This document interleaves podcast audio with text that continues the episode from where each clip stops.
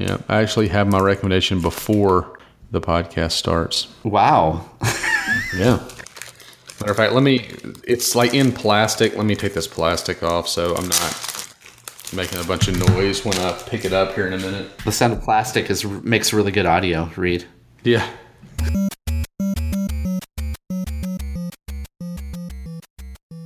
Welcome to Touchpoint, a podcast dedicated to discussion on digital marketing and digital patient engagement strategies for hospitals, health systems, and physician practices.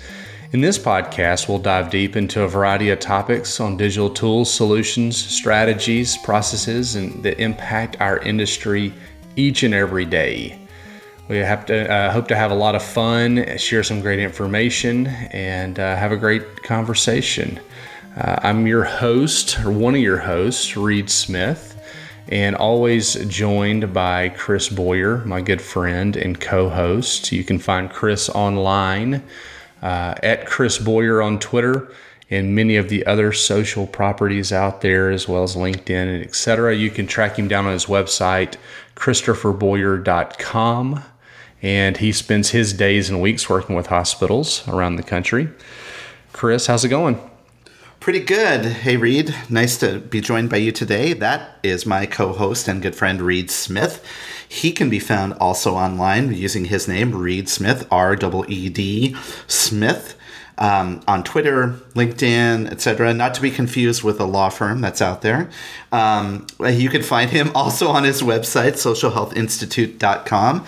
Reed spends all of his days working with hospitals and health systems across the country too in this space. So, Reed, I'm so glad that you're here today for our uh, 18th episode.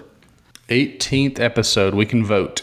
Yes, we are. We are of legal age to at least vote, but not drink yet.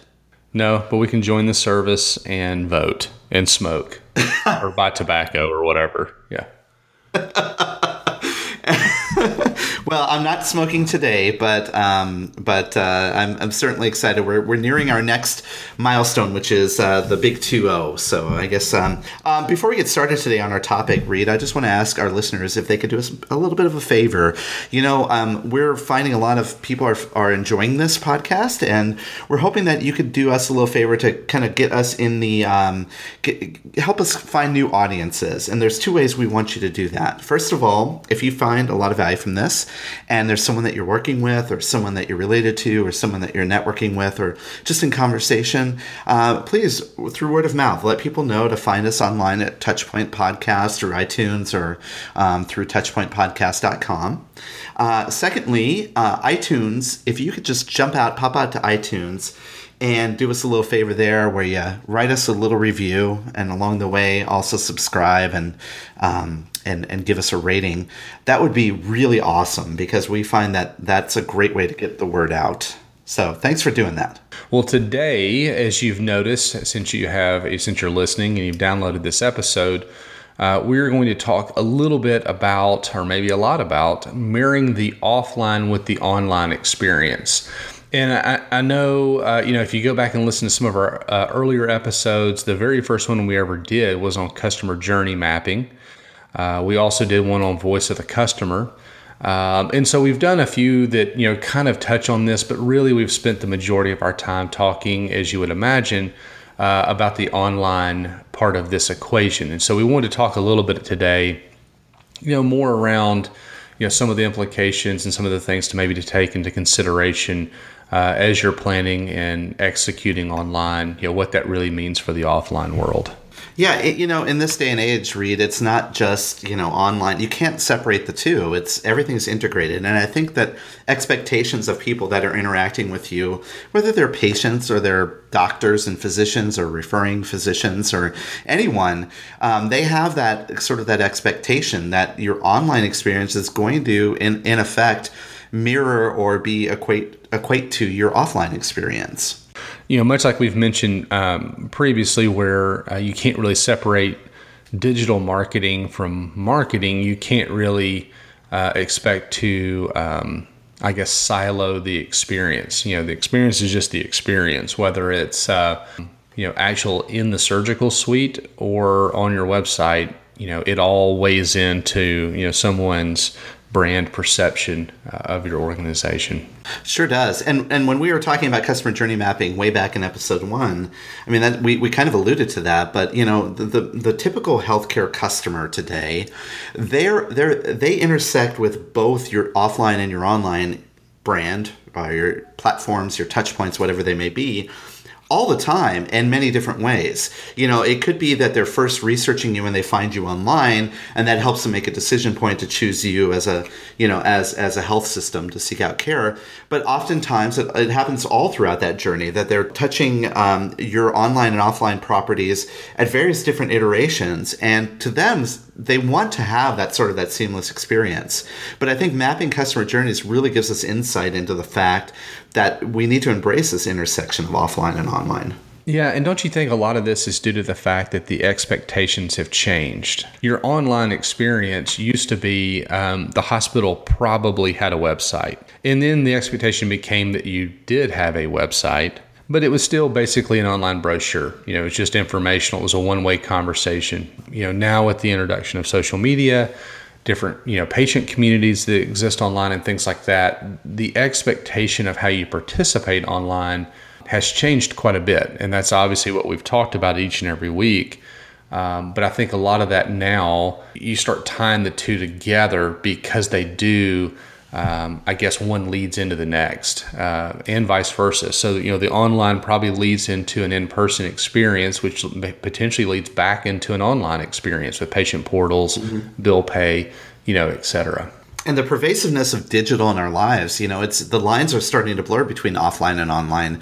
I mean you could be sitting in a waiting room and have a digital kiosk to check in right? And so there's a digital touch point and and to support that on offline experience.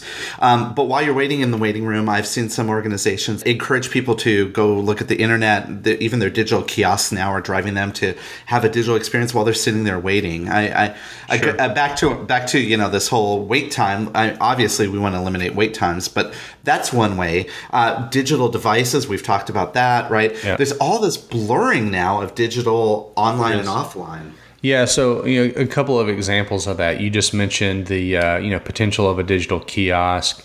There's digital signage within organizations. You've seen a lot of the uh, wait from home campaigns mm-hmm. and technology that's out there. So you're participating online and it's directly influencing your in-person um, experience which is i don't you know i don't want to come up there and sit for hours. I'd rather wait from home maybe I've got children, you know, and there's no point, you know, we don't need to be sitting up there with a bunch of other sick folks. Just let me know when I should be there. You know, what are what are some other, you know, kind of blurring of the lines between those? A big one is is virtual care. Obviously, we talk about mobile care and virtual care and being able to like log in through home to talk to a doctor or a nurse, which I think is very convenient.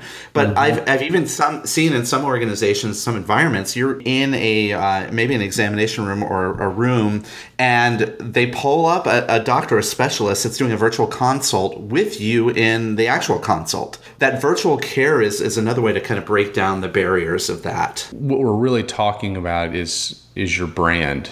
And again, we've mm-hmm. talked about this uh, before, but you know, your brand is more than just logos and colors and fonts and all that kind of good stuff. It's it's what people think about you. It's what what what they conjure up in their mind, you know, when mm-hmm. someone says your name or your hospital name or location or a physician's name or you know whatever it may be. And you know in the in the spirit of mirroring your online and offline presence so to speak uh, we did find uh, an article online called uh, creating a seamless brand experience online and offline but they had a couple of things at the end of this particular uh, article or blog post that I thought were, were kind of interesting in you know ways or things to keep in mind for particular categories on creating a seamless brand experience. Mm-hmm. Um, you know, the first one, know your various buyer personas. Yeah, the, well, and let's just, you know, and in this case, they're talking about buyer personas, but we could just say personas. Know your audiences. No two of your patients are created equal. Um, and so you really have to understand, and we've talked about this, obviously, we had a persona uh, podcast about this, but really understanding how people are interacting with you, be it uh, you know what their preferences are online. You know, if how many of them are using smartphones, how many of them have access to online and offline ways to find out more about you. Understanding your segmentation and your audiences becomes very important for you to help to drive more of a seamless brand experience. You know, the second one they've got listed here is uh, assess what's working and what isn't working. Well, you know, luckily, uh, especially in the online space, we have a lot of analytics and a lot of metrics that will show us and, and have the ability to allow us to track, you know, what's working, what, what's the conversion point, when are people dropping out, uh, of the process, you know, through certain cost action and things like that. But again, in the spirit of what we're talking about, what does that look like in person? You know, is a particular uh, clinic or hospital constantly at capacity w- without any of this help? And so, mm-hmm. you know, the worst thing we can do is is market a bad experience, and we'll come back to that. Uh, but assessing what's working, what isn't working, so you can kind of adjust on the fly. Three, uh, make sure the information is consistent. Oh my gosh, this is a big one, Reed, don't you think? I mean, honestly, a lot of times you know when you're talking about measuring your your experience in the hospital space patient experience has a lot of clinical measures. But when we're talking about website experiences or digital experiences that really is looking at almost like a patient or a patient first or user first kind of approach and and th- those measurements are, are inconsistent one of the things that becomes really eye-opening i would say at an organization is to start to develop that consistent way to track the experience. So, you know, what's it like? Okay, so wait time measurement, that is a patient experience measurement, obviously, right? Sure. Measuring your wait time, but also, you know, access how quickly they can access information online. How do we start to develop consistent data modeling or e- even a consistent dictionary of how we measure our experiences online and offline is a huge, huge way to start to unite those two. Bring those people together.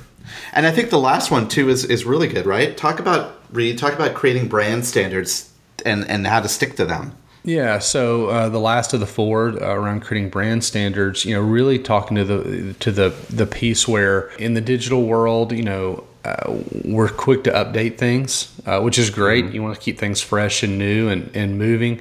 Uh, but you, we've got to make sure that that also meshes with the with the offline experience, and so that could be on printed pieces, could be signage, you know, whatever it is. But making sure that um, you know there's a consistency there, and this is you know really an important role of marketing to help you know kind of manage uh, that experience and, and to kind of be the you know the brand owner. Also to know when not to change them you know, I've had some conversations here recently with some organizations uh, that want uh, new branding done.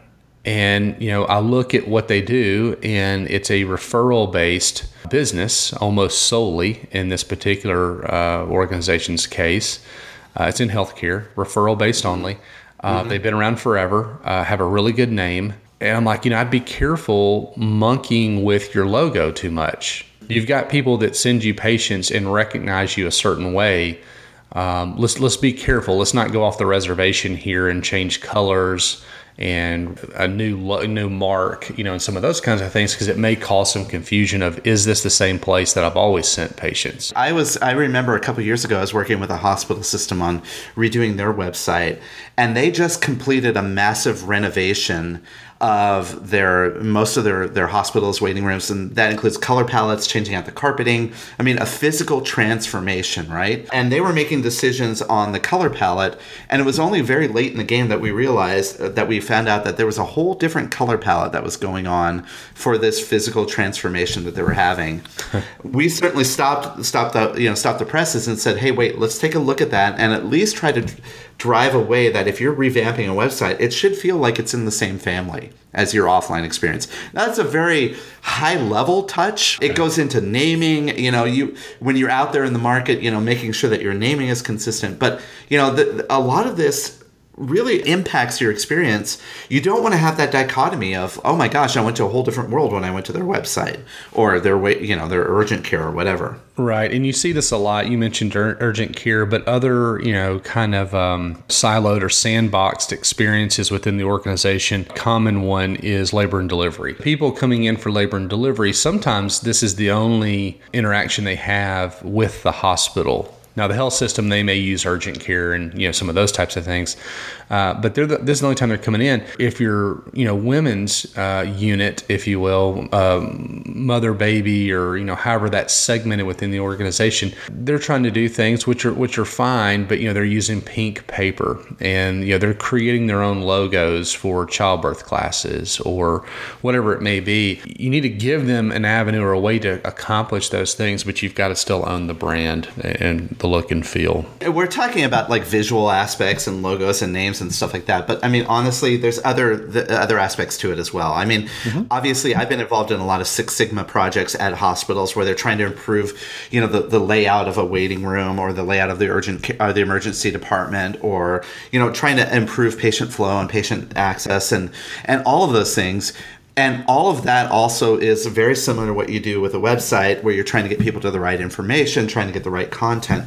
The whole point here, though, is I think that we're talking about omnichannel, we're talking about cross-channel ways. And now when we if we start to promote or in our minds promote digital channels as being that important, as important as your website is as important as the lobby of your hospital to impacting the patient experience or the physician profile is in, as important as is how the patient is greeted in your doctor's office. That's really the level that we're trying to get at. And now, all this that we've been talking about, Reed, is very, very high level. There's a lot of examples of organizations that are doing great things around this. As we look at this and some of the things that we've come into in the past, maybe what we could do is we can highlight some of the things that we should consider or avoid when you're starting to go down that path. What do you think? Yeah, absolutely. Um, you know, one of the things that comes to mind for me is, you know, and we mentioned it earlier, I mentioned it earlier, which is, uh, you know, one of the worst things you can do is market a bad experience. A lot of times in marketing, again, we're operating at a different place in the org, you know, physically. I mean, you know, we're, we're not sitting in a hospital, we're in an administrative building or whatever it is. Uh, maybe I'm in a different town sometimes. And so we're not as connected to what is happening inside the walls of the hospital. And so you know, side, side tip here is to spend time in the hospital, walk around the hospital and talk to people. But one of the worst things we can do around marketing a bad experience is, you know, we spend all our time, you know, trying to drive volume. That's great but have those mechanisms in place where we can understand you know what does that look like locally? You know a good example is um, we were driving uh, traffic to a new facility. As a freestanding emergency center for a client and it's a new piece of construction in a new part of town. And what we realized because we were we were trying to drive volume there we were doing some call tracking and, and that kind of thing and realized pretty quickly that uh, the person answering the phone uh, was not well trained, had no script, and did not know because that person was also new, did not know how to tell people how to get there. And people are calling saying, Where are you located? And this person can't explain that. And it was causing a lot of confusion, repeat phone calls, etc. So again, you know, a bad experience that, you know, if they would have looked that phone number up in the phone book, they would have had the same experience. But here's a way that we be, because of digital, we're, we're, able to you know monitor, measure, and improve those processes. That's a really classic example. I mean, how many times have we launched a marketing campaign, and at at the eleventh hour said, "Wait a second, have we told the call center that we're launching this campaign? Do they understand what we're even promoting? You know, that sort of thing. We're driving all this traffic to make calls, right? And they're right. not even aware of what what might be in the market. That's a really good one. Yep. You know, another good one, Reed, that um, uh, it was interesting, and I'll, I'll, I'll explain this through an example as well in a hospital system I was working at, we were going to change the landing page that you have when you log in through the public Wi-Fi through the hospital. What the intention was is the people that were that were kind of running this, which was the ITIS department, right? They were saying, well, what we want to do is we want to make it so that people can, you know, they have to acknowledge and say they accept our rules and regulations, et cetera, et cetera, and then they can log in. And then what we should do is we should drive them to the homepage of our website. Well, our usability people on the digital side said, well, you know, what we really should do is we should look at what their user needs are and map them to the user needs, et cetera, et cetera. The right situation was we actually took both the facilities people, the ITIS people, the facilities people, as well as our usability people, and we actually said, why don't you go spend an afternoon in a waiting room? And see what people are doing when they're logging in, maybe even doing like a survey to really find out exactly what they're trying to accomplish. And what we realize is the task of people, what most people are doing when they're logging into public Wi-Fi is you're, they're, they're not looking to go look at about our hospital website. They're looking to do certain things. So what is that screen, you know, that we push them to? We created a unique landing page that served the needs of those people. So once they said, yes, I acknowledge the rules and regulations of using your Wi-Fi, we actually drove them right to Google because we didn't know where they wanted to go. They wanted to go check their email, etc. Right. But see, what we did then is we we were so siloed in our own individual approaches that we thought that we were trying to solve their problem and ultimately what we did is we didn't take into account the actual experience. The idea of involving the departments you know and all their expectations you know is the idea that you know marketing comes up with an idea maybe in this case an app maybe it's um, some sort of online call to action form decision tree health risk assessment whatever it is uh, which are all good engagement touch points. But what is, what's really the operational impact of those? Can we fulfill the outcome of this call to action? Something like what we've already talked about.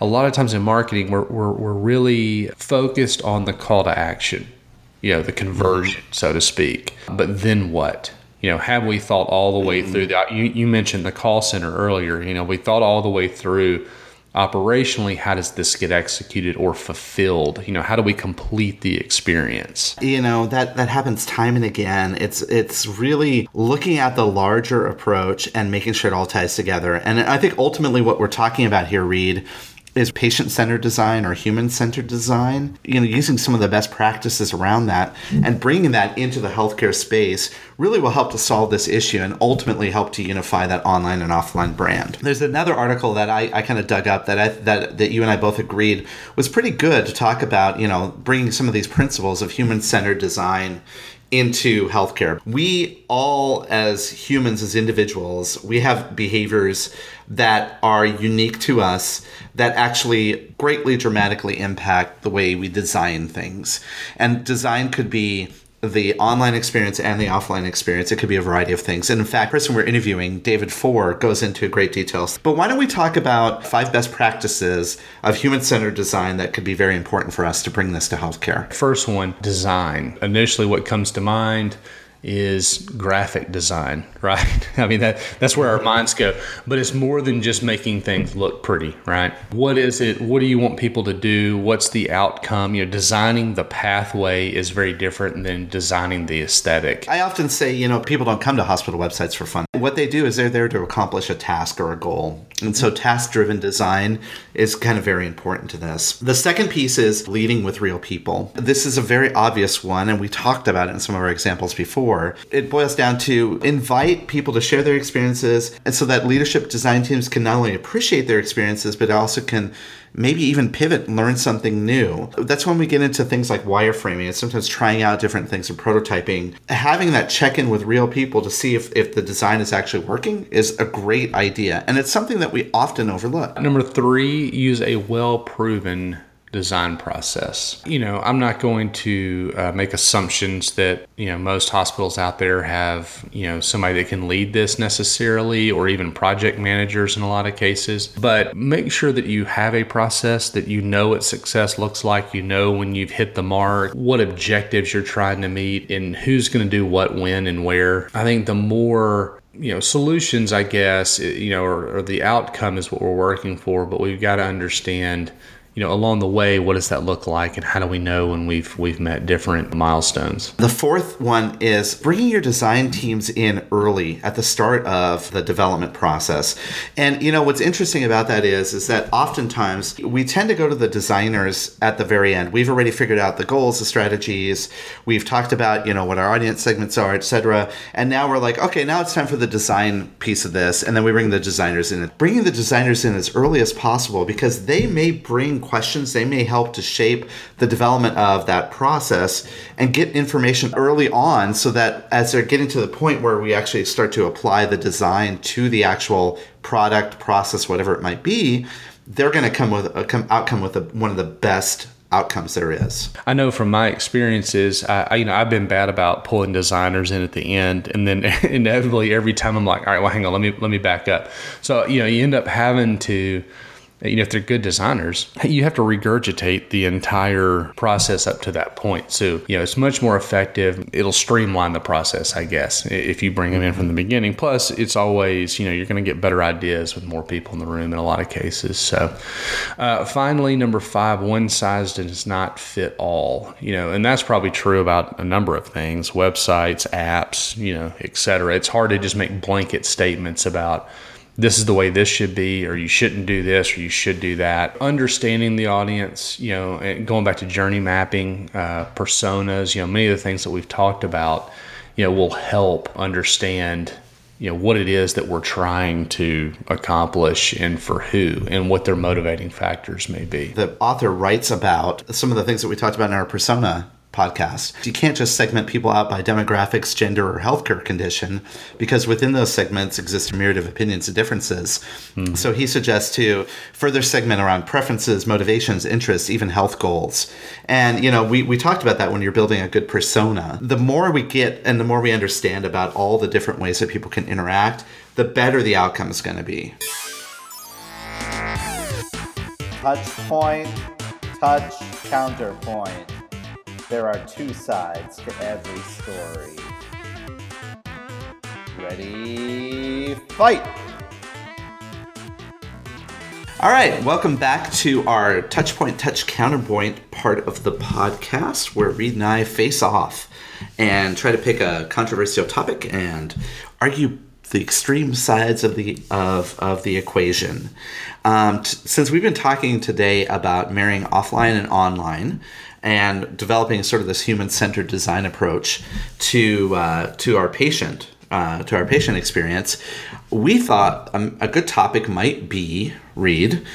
Uh, should we have digital designers involved in patient-centered design efforts or you know patient experience design efforts. Good grief no. Heavens no. Why would we want to involve designers that have been doing something um, you know very specific building websites or you know digital assets getting we've got enough people weighing in on the patient experience. We, we don't we don't need more people in the room but Reed, I mean, I don't think you're taking into account the fact that good digital designers have uh, a modicum of user experience and user interface design efforts or experience. And that actually brings in some really good practices into how you could start to model and, and map out your offline experience. I mean, should we bring in more clinical folks or people that run service lines? Sure. I don't I don't know what they would add to the equation at this point in the game. I mean, it's just, you know, they're, they're going to talk a lot about UI, UX as far as online goes, but, you know, I don't know how that helps us with the volunteers that man the front desk. Well, um, I would argue that these usability experts, digital usability experts, actually has some good ideas around how to improve the way the systems flow, maybe improve the way that people would interact. I mean, it's not just it's not just a person at the front desk anymore. There's a person, there's a computer, maybe it's even positioned the computer a certain way. Some of the design aesthetics that they bring to the table can actually really be a complementary part of the offline experience when you're designing it. I mean, I guess I, have never seen it. Uh, you know, I, I feel like again we have people that are you know experience experts. And so, if you take that into account and you look at even in the marketing communications world, you know, we have people that are marketing people, we have people that are communications people, and they're not necessarily the same. And I'm not sure they should be. And so, you know, we don't have a lot of marketing folks weighing in on communication efforts necessarily, how to write press releases or, you know, how to communicate or do sponsorships and things like that. So, you know, pulling in somebody that does, you know, design or, you know, online work, so to speak, into how to lay out a waiting room or how to train people at the front desk and stuff like that. I, I just, I can't get there. I think you're focusing on the wrong types of things that they could bring to the table. I mean, certainly you're right. I mean, when they're talking about like how the front end staff can address or or talk to the talk to people that are coming in, um, I think that makes. A, I think you're right. They shouldn't mention that. But when you're talking about like maybe they have they've done some research about segmentations about the types of people that are there. Maybe they're they they they could just see how maybe digital can complement that experience. Maybe they they they can offer ideas about ways that you can you can bring the digital experience to be seamless as part of that experience. What you're talking about is where they can apply their skill set. Yeah, that all sounds amazing. Let's do that online first. Like, I mean, we, we already have a website that doesn't do any of that in, in a lot of cases. There's, there's a lot to be done and a lot to, um, you know, have them weigh in on in the area of expertise they already have versus actually bringing them into the uh, patient experience, you know, on site. Well, but again, as we talked about, right, the experience does transcend between uh, the online and the offline, and so at a certain point, there's going to be that overlap or that intersection between the two. Certainly, I don't think there's uh, maybe even if they show up as like a silent attendee to some of these early planning events, it would make a lot of sense for them to get that information so that they can optimize that online experience to be more aligned with that offline experience. And okay, scene. I'm I'm just gonna start repeating myself if we keep going. Yeah, so, yeah, yeah. You know, my thought is is yes. So from a persona based, you know, development standpoint and what we're seeing online, you know, if they're good, you know, design folks, they're obviously taking into account measurement and analytics, you know, et cetera. And so yeah, they would have a lot uh, to bring to the table. You know, in some cases it may be more, you know, maybe they're not physically sitting in the meeting, they're providing reports and insights and things like that. Somebody's carrying with them. Maybe in some cases they're physically in the meetings. Maybe in some cases cases they're leading teams, you know, depending on the size of the organization. But I do think there's probably you know some valuable insights um, around people that understand interaction uh, in this case online on what they could do you know in person and i have to be honest with you that a lot of times digital designers in the hospital setting aren't really that well advanced at usability and experience design I certainly think that if you do have those people, they can really provide a lot of value, but sometimes it may be a wasted effort to just put a graphic designer there. And I'm not saying, you know, I'm not saying that everybody is is a bad designer, but you know, certainly there are opportunities for us to try to align the right people at the right at the table at the right time.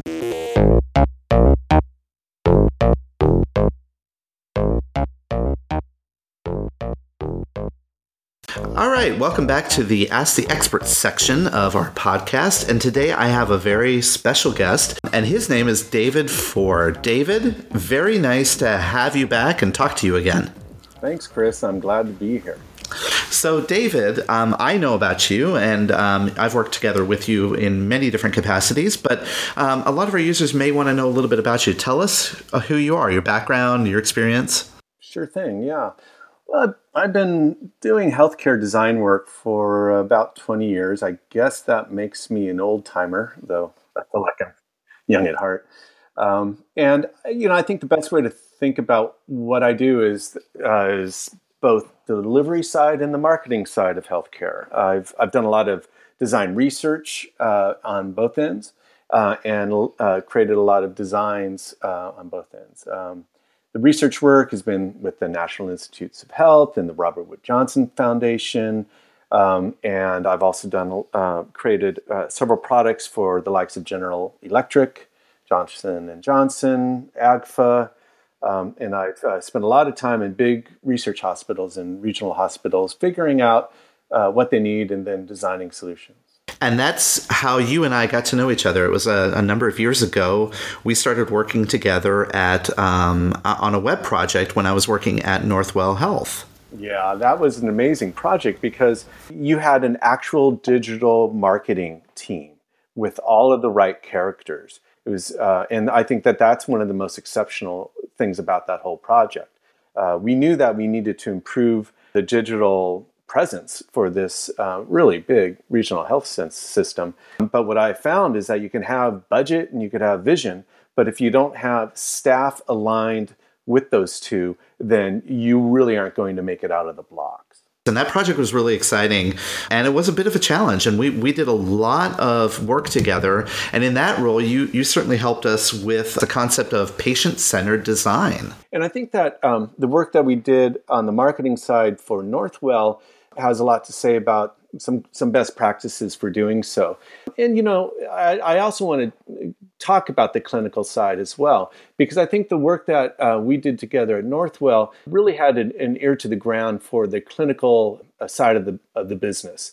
Um, you know, I think that that's reflected in the, the personas that uh, we chose. In fact, to um, uh, to clarify what we were designing and why we were designing that, we were just as interested in gaining the attention of, let's say, a, uh, a, a family member in the service area and uh, supply her with the information that she needs so that she can make best choices for herself um, and her family, but also the, the, the doctors and other healthcare providers in this immense system who themselves had to have a positive experience, um, you know, with the digital presence uh, that Northwell was providing that speaks to one of the first things that's always a big challenge when we when we talk to the people that we talk to is defining patient-centered design. Because you alluded to this is this is a lot of times we're coming into it at least the from my background coming into it from a marketing perspective but that applies to clinical that applies to research that applies to all levels of the the uh, the care experience. Yeah and it, I think it's been valuable it's been a valuable idea and, and phrase because it reminds us uh, for whom we are all um, designing, right? And and what we're dedicated to. It has its limitations, which I'll, I'll talk about in a minute. But for, uh, the opportunities it offers is to make sure that we are not designing for ourselves, you know, as marketers or as designers. We're designing for people whose lives are very different. And in fact, when it's it's healthcare, oftentimes uh, their lives are at a pitch, right when they need digital access the most. There's there's difficult decisions that they're trying to sort out. And I think that if uh, user-centered or patient-centered design does anything else, it, it recognizes the emotional content of any of the interactions that people are going to have, whether it be through the internet, on the phone, or in person when they reach the uh, the medical facility. What is some of the, the work that you're doing around this eh, with other hospitals and health systems? I, I think some of the most important things going on right now is uh, taking the the patient centered idea and expanding it to include all folks who are involved in healthcare decisions. So, for instance, if, if, if we're only thinking about patients, then we are at risk of uh, forgetting about that uh, person's family and also their, their journey through health. When I uh, work with health systems, I want to make sure that, uh, in particular, in, let's say in pediatric medicine, that uh, so much has to be done in collaboration with parents and has to take into account um, matters at school, for instance. And so if somebody's managing a chronic illness, it's really important for us to recognize that if that's a pediatric patient, they won't be using the website. And they may not even want to use an app uh, unless they're already teenagers. And so we may want to reach them, but of course we can't. But we can reach uh, their family members. And on the other side of things, that we, we recognize that healthcare providers are busy enough and they aren't getting paid for the most part to interact with people over the internet. Now, of course, that's changing in many ways, but not enough ways. And the big trend I think that we're seeing uh, is uh, to be able to pay healthcare providers to actually interact uh, with people over the internet, uh, get paid for that, but also get the benefits of digital interactions, which, among other things, helps ensure that you have great records of what it is uh, that you've done does ultimate design as you're describing it, it it makes adoption that much more quicker you know we got to understand that we aren't for the most part mm, designing something as appealing as buzzfeed or netflix people are using you know digital tools uh, in a healthcare setting mostly because it feels like a little bit like work right? Whether they are on the clinical side and therefore working, or even if they're on the patient and family side, that often feels like work. And um, I think that there is a lot of great work being done uh, on the app side, providing better experiences that are uh, more similar to some of the better consumer experiences that we're expecting. But we got to also understand, uh, of course, that there's a lot of very sensitive information that people are, are creating for themselves and they're sharing. And that does truly trump everything else. And that can be a strain because healthcare is conversation in the end.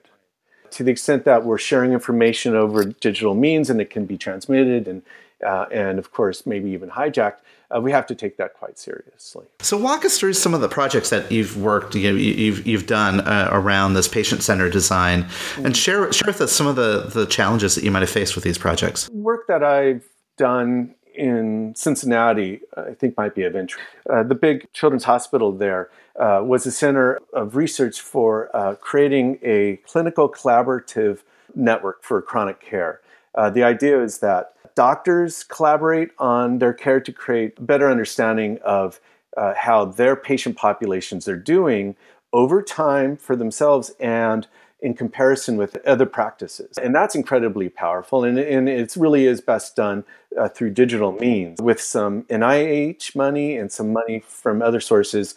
Cincinnati has been a center for exploring the opportunities here. But that's not just between uh, hospital practices, it's also with uh, the populations, in this case, pediatric populations. So, one of the um, interesting stories, we knew that patients needed to be able to use digital health trackers and to be able to share information about how they're doing. The key to it ends up being not just an attractive app uh, for the teenager to use, let's say, uh, or even for their family member to use. E- equally important is to create a backend, as it were, for doctors who are uh, trying to understand uh, how to respond best to their patients. And because the data that we're providing again is sensitive, there's some important things to, to tend to. One of those is that uh, even though people have chronic conditions uh, that uh, rarely are acute, when they are acute, it could be a matter of life and death. And so, from a design perspective, what you need to be able to do is permit, permit a doctor to uh, sort through information to understand oh, well, here's a trend here and here's a trend there. And oh, I have to nudge this patient in this way or uh, bring this other patient in, you know, in, in, into clinic in the next couple of weeks because I'm seeing um, a, a, difference in their health that I, I, need to, I need to know about. That's incredibly powerful stuff, David. Well, it is. You can then have all of these back end benefits as well. The, the thing that we also have to bear in mind is that we can be victims of our own success when people really do start to use these applications to achieve better health and better communication. Uh, they can see it as their sole means of communication. And so they could be making an announcement to their doctor that they're in severe trouble. So you have to make sure that the the patient uh, knows the call 911 or to immediately call the office rather than use an app. And also, belts and suspenders, that the app is uh, also has an instantaneous uh, alert system for the caregivers on the other side when something uh, seems urgent. Right, absolutely. And and that brings into account the, the various different preferences that people have when they're interacting with their technologies or interacting with these systems that we're creating, which I think is a sort of a shorter do- a downfall sometimes of our industry is we, we're very myopic and when we look at our experience that, you know, we anticipate that people are going to follow these care pathways and use the tools that we prescribe to them. Yeah, I think that's a really good point. Um, and that's why we always have to have two minds about it, that people may not use it when we think they're using it Hmm. And we don't necessarily know why. And that opens up that whole conversation about uh, the value of quantitative analytics versus the value of qualitative insights. So we can only know so much about people's motivations and, and, and, and activities through analytics. Of course, it's, it's a matter of course, right? Everybody's putting analytics into everything. But if somebody has stopped using it, it could mean that, eh, you know, they've gone on to something else. But it could mean that they are in a deep depression and they need help. That's interesting. So, simultaneously, it provides such a great opportunity to develop that engagement, but also great risk at potentially maybe missing the mark. When when organizations start to go down this path, what are some of the things that you would suggest to them? What what can, tips or ideas can you provide them? Well, I, I think what we're looking at here is an interesting uh, hybrid, right? I think that and, and to, to recognize it as such. Uh, we've had the clinical side since the dawn, you know, of the human race, right? We've had the marketing side really only for the last few decades when we think about it, right? It's only natural that the clinical side ends up trumping the marketing side. But as time has gone on and ha- and as we've had a lot of consolidation of healthcare businesses, uh, the marketing side uh, becomes more and more critical to the clinical side. And they can wind up, if they're not careful, they can wind up competing in a sort of a zero sum way for dollars and attention. While that's understandable, um, it also defeats the purpose of uh, treating people holistically. Um, and so the first thing I, I say to everybody is to find allies, not just allies within your own, let's say, market research or marketing communications area. That's, that's important too, but across to the other buildings where care is being provided. First of all, to know what is a drag and what, you know, to uh, our clinical partners, uh, but also uh, to see what our common interests are. Um, I think another thing to say is that is that we can come up with strategies. Uh, people in the digital realm were really good at coming up with big ideas, and sometimes they even see the light of day, but that's pretty rare. Mostly we have big ideas, but then we sit down, you know, uh, the next day with a cup of coffee and we're faced with, you know, tactics. And the people that we're going to be working with in the future when we do our big strategy, if it ever happens, are the same people we're working with right now in the other cubicle. Um, and so that really arguments for experimenting our way into strategy in a humble sense. Uh, and what that means is that uh, don't wait for a strategy to happen. Start experimenting now.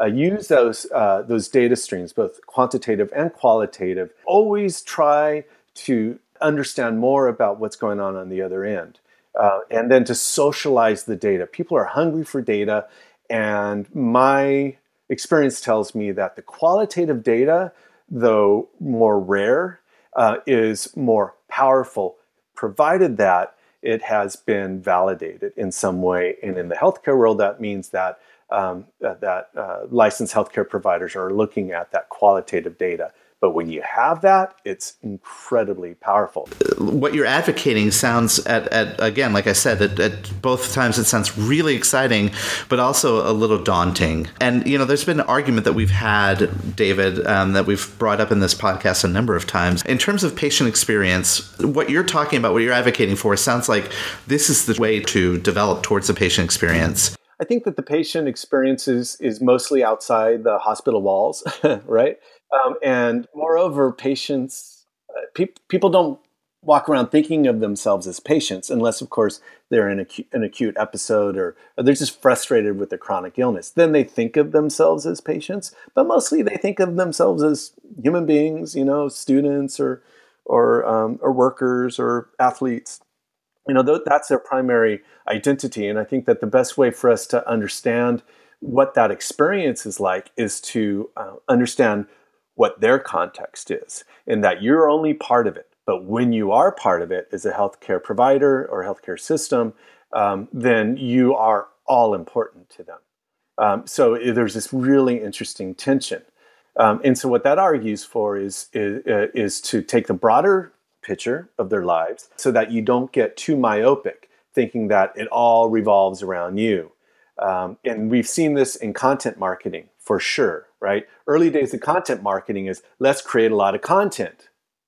Why? Well, because we need content for the website.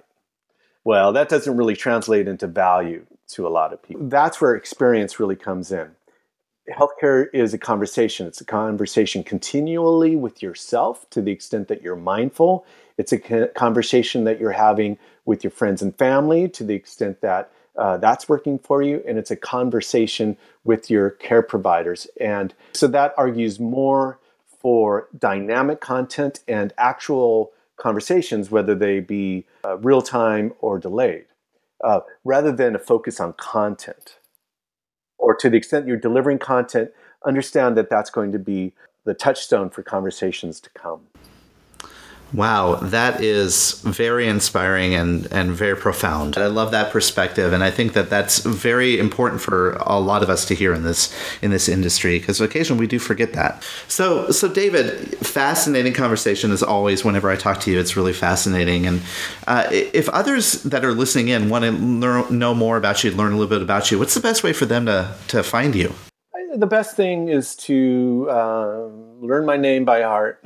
David Fore, F O R E. I'm the only designer out there with that name. Um, my company's called Catabolic Design. Thanks again for taking some time out of your busy day today to have a good conversation with us. I really appreciate that. Well, thanks a lot. And uh, give my, my best to Reed. I think that what you guys are doing for the healthcare sector is really critical. And I'm, I'm, I'm very pleased to have been uh, part of this, this episode.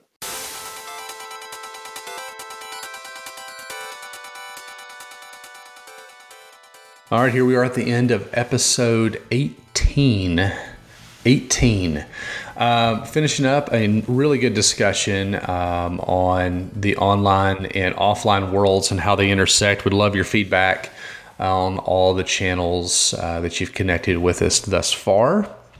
Uh, not too far in the distant future, uh, actually two weeks away, uh, would be episode 20.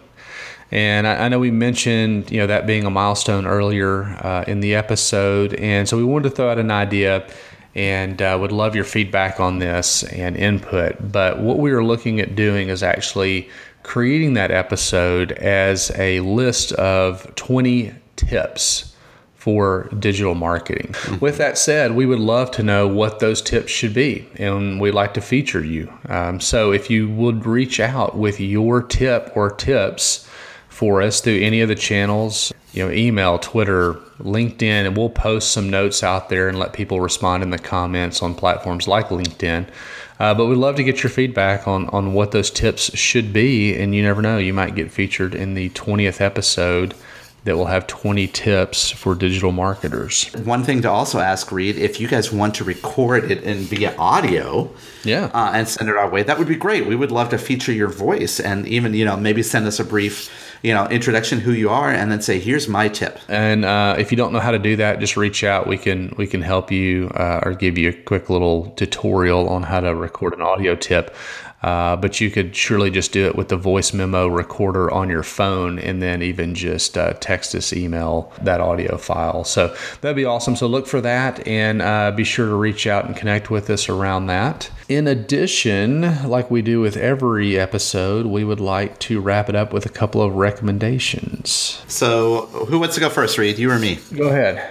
All right. Well, um, my recommendation is something not digital, but um, something that I found to be really interesting and maybe a good example of human-centered design. The thing is, is I, I work at home and I like to drink water all day long. I am kind of tired of those nagging plastic water bottles. And I last year picked up something that I find to be really, really cool. It's called the S'well water bottle. About, you know, maybe a half a liter size. That's what I got. But you can get a variety of different sizes, including one the size of a wine bottle. It's uh, designed out of uh, metal aluminum. It's a really nice bottle. It has insulation. It's eco friendly. It's e- uh, BPA free. It's insulated so much so that it says it can keep your cold water cold for 24 hours and your hot items hot for 12. Nice. They're pretty cool, and they come in a lot of different designs too, so you can get one that you know matches your design so go. we'll put a link in our show notes. Uh, mine is also uh, not something digital. You know, spend a fair amount of time in my uh, non-healthcare marketing hours doing woodworking, uh, leather stuff, you know, design, painting, you know, etc. So I like scratch pads, notepads, things like that that I keep around. I have a little small woodworking shop uh, where I do some stuff, and so leave some stuff out there, and it gets dusty and dirty and and whatever. And I found a, a notepad that I really like uh, for a number of reasons, but it's made by a company called the Hillman Group or Hillman, and, and you can find these probably at your local big box store. Uh, Hillman makes a lot of uh, hardware for construction and you know hanging pictures on walls and all that kind of good stuff. But they have a little notepad. It's a three by six kind of reporter style, so it flips over the top uh, and it's called WeatherMax All Weather Notepad. So like the paper can get wet, and you can still write on it with a pencil or a pen. Wow! It also, you know, you're not supposed to be able to tear the pages very easily. So again, it's it's relatively rugged. I keep one in my car and one out in the shop and stuff like that. And two, it's got these uh, really kind of heavy plastic covers, and so you can you know slide it in your back pocket, sit on it, you know, etc. And then it's got some cool little. Uh, little features to it, like on the back edge, the back cover.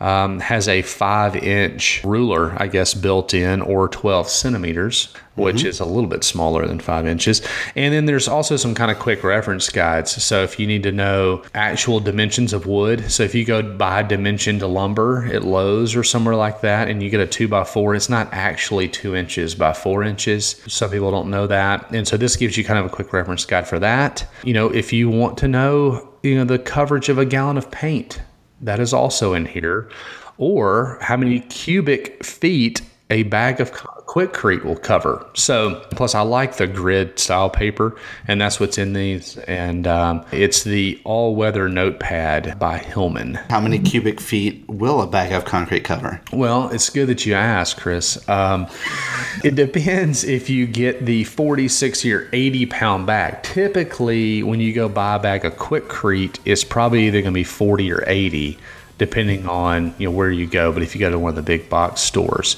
you know if you're getting a 40 pound bag, you know you're going to end up with about well about a third of a foot of coverage, cubic feet. Nice. Yeah. Nice. So.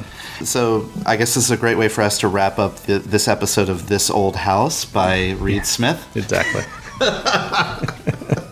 yeah. And if anybody wants to know, you know, I'm, I'm happy to get into, you know, how many uh, fasteners are required for, you know, different decking based on your joist spans and stuff like that. So uh, we, we seriously should launch a separate podcast with you uh, being that the, the, the construction expert and me being the Luddite of construction. Yeah.